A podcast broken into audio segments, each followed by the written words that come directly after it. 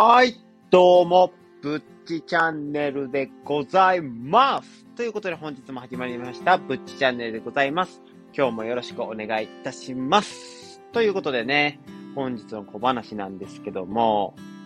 皆さんね、運というものを信じていますか？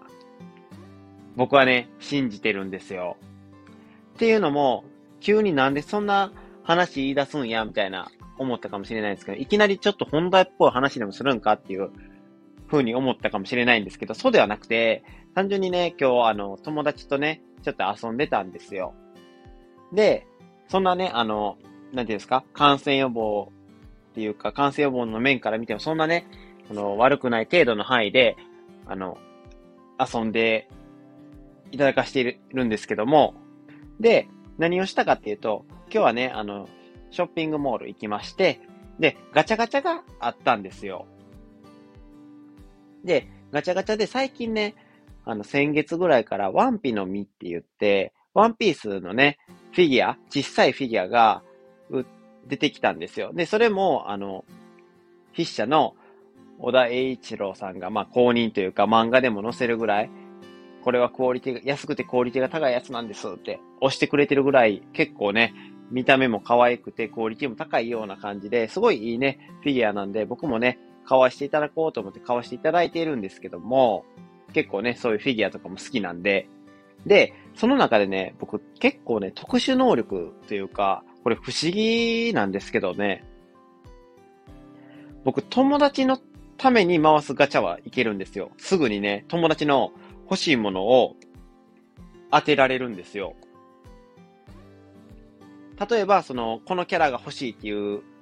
じゃないですか、友達が。このガチャでこのキャラあたりの、なんか、一番当たりにくそうなキャラが欲しいとか言うじゃないですか。じゃあ任しとけ俺が当てたるって言って、ガチャって一発ガチャガチャガチャガチャって言ったら、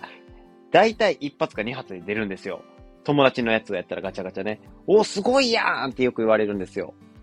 だけどね、自分のことになったら、点でダメなんですよね。今日ね、その、そのワンピの実っていうガチャ結構ね、お高いやつで、500円なんですよ。500円でまあフィギュアが1体手に入るってことは結構安いかなとも思うんですけども、意外とね、それをね、何回もやらないといけないっていうのが結構ね、お金がかさばるんですよ。で、大体ね、もう軍資金まあ、かぶりも入れて、まあ5000円以内で全キャラ当たったらええかなと思って、やったんですけど、なんていうんですか、ワンピースは好きですけど、そのキャラが全部好きっていうわけじゃないじゃないですか。で、その、なんていうんですか、このキャラが欲しい、このキャラが欲しくないっていうのは、やっぱり偏りがあるわけじゃないですか。で、そのやってたんですよ。うんじゃあ一番、あ、僕がいらんなって思ってたキャラなんですけど、そのキャラが出てきて、さ、一番最初にね、やっぱりほら出てきたなってなって、僕、自分のことになると、全然、なんですか、運を使えないんですよね。人のためなら運を使えるというか、なんか不思議な感じなんですよね。これはね、本当なんなんやろうなって思って、結局ね、だから、5000円で当てようと思って当たりきらず、欲しいものも当たらずやったんで、残りの1000円でもうあと2回だけ頑張ろうって思って、欲しいキャラ2つがやっとその1000円で出てきたから、ああ、よかったと思って、あとはもう全部被りまくったんで、なんやねんって思いながら、ちょっと悲しい気持ちになったんですけど、で、結局、その僕の欲しかったゾロは当たらずだったんですけども、ゾロって多分知ってる人も多いかなって思うんですけど、ワンピース見てる人ならね。だから、そんな感じで、もう悲しいなって思いながら。から、どうなんですかね運ってあるんですけど、使い方も人それぞれなんかなって思ったりもしてます。僕の場合は、その人と、人のためならなんとか運を使えるタイプで、パチンコでもそうなんですよ。僕一人で行ったらほんまに当たらないんですけど、友達と行ったら当てることは全然できるから、やっぱりなんかそういうのってあるんかな人のためじゃないと僕は動けないタイプなのかなと思って、なんかそういうね、感じで、今、思っております。ちょっとね、悲しかったんですけど、でも人のためにね、運使えるってすごいいいことやなと思うんで、だから、だからね、いっぱい人助けをね、できるようにね、運を使っていきたいなっていうふうに思ったっていう小話でございました。これだけで5分も喋っとるやないかいっていうことで、本日はね、ちょっとお待たせいたしましたというか、ずっとね、最近の配信でちょくちょくね、お話しさせていただいてたんですけども、この13歳からのアート思考もね、題名にも載せてあるし、その表紙もね、多分トップが、トップがって言うんかなあれなんて言うかな見出しの写真には載っけてあるので、多分ね、目についた方も多いかなっていうふうに思うんですけど、その本についてね、少しね、お話できたらなっていうふうに思っております。で、なんでまずこの本を読み始めたのかっていうことなんですけども、僕はね、今までその美術とかも本当に絵心とかがなくて美術の授業とかめっちゃ嫌いやったんですよ。いくら頑張ってこんだけそのやってもその3しか取れない。絵をうまく描けないからですね。どうしてもそのテストとかではある程度取ったとしても美術展、美術展って言うんですかね。何ですか実技が全くできないから、なんて言うんやろう。全く、うまいこといかんというか、もうアートから離れるような、やっぱ自分ができやんものに対して興味が出なかったって言っ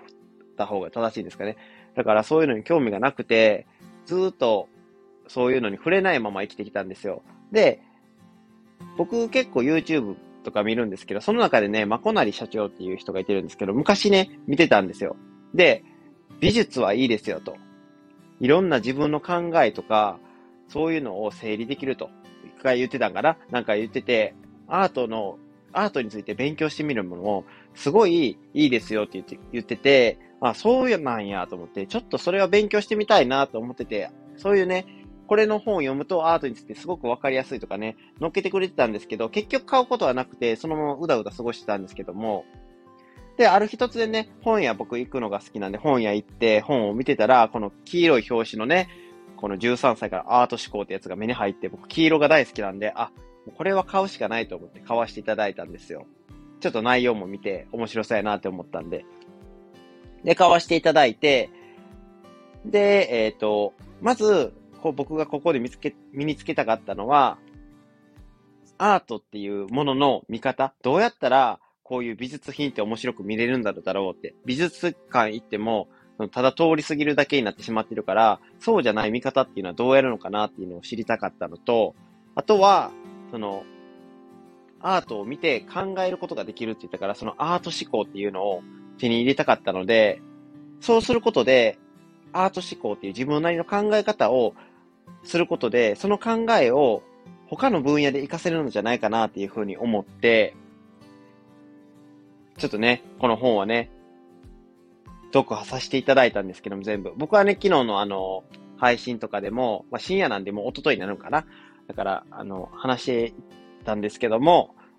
ちょくちょくしか読まんとは言ってたんですけども、この本はね、全体的にいろんなね、アート作品について掘り下げてくれているので、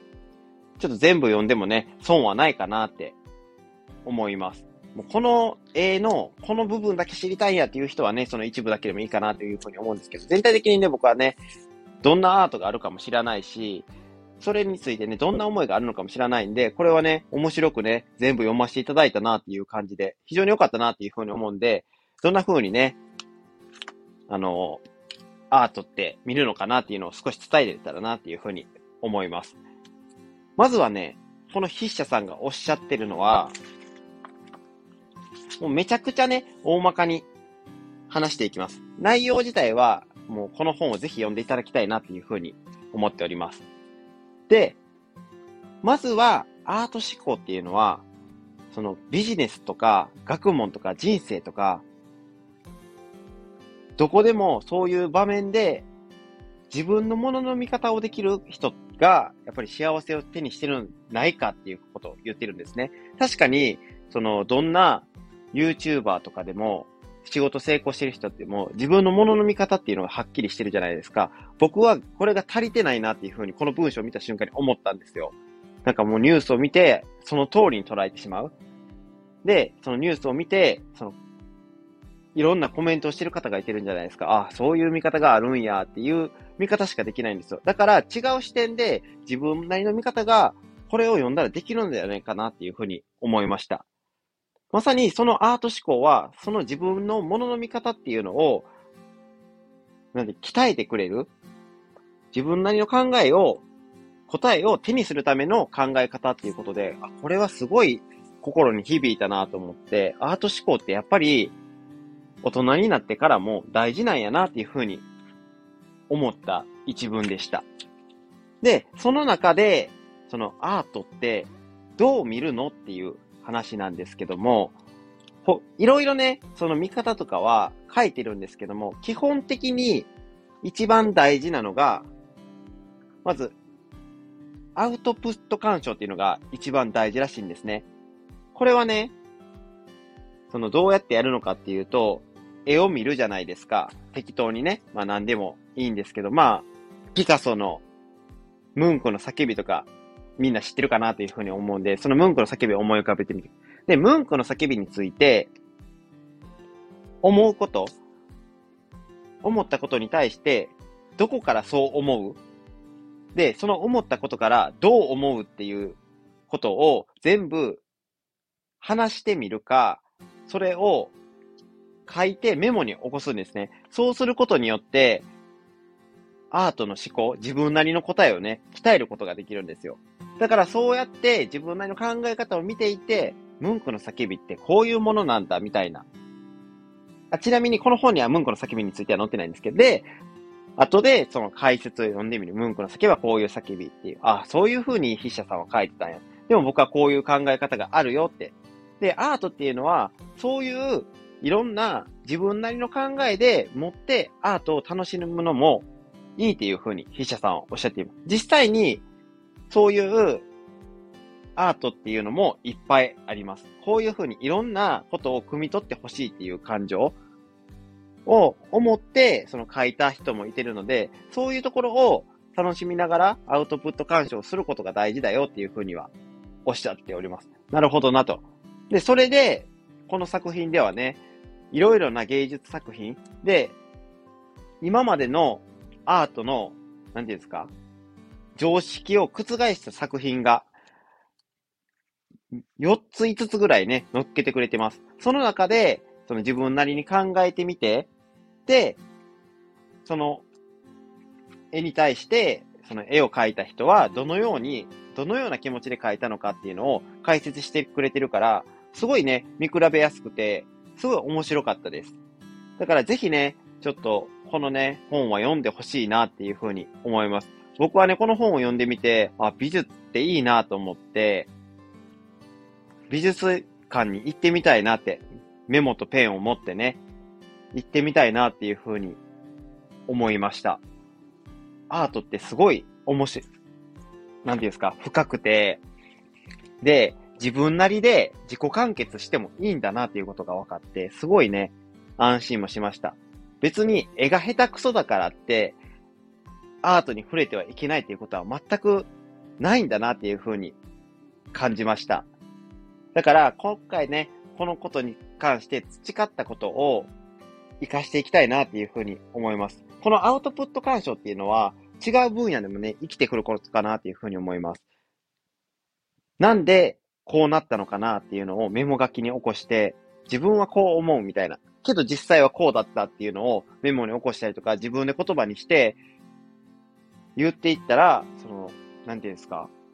自分なりのものの仕事に対しての見方であったりとか、ビジネスにあっての、あっての見方であったりとか、人間関係に差し当たってのね、見方とかもね、いろいろ変わってくるところがあるかなと思ったので、ぜひね、皆さんもね、この本を読んでいただきたいなっていうふうに思います。ということでね、今回のブッチチャンネルに関しては以上となるんですけども、今回の配信についていいねって思ってくれた方は、いいねと、で、あとは、そのちょっとここがわかりにくかったよとか、あとはもうちょっとここを説明してほしいよとかいうね、そういうご要望とかありましたら、ぜひコメントやレターお待ちしております。さらにね、今回の配信とか他の配信でもっと僕の配信聞きたいよって思ってくれた方はね、ぜひね、チャンネル登録、チャンネルフォロー、よろしくお願いし、て、よろしくお願いいたします。そうしていただくとね、私、武士、武士って言ってまた、ブッチ、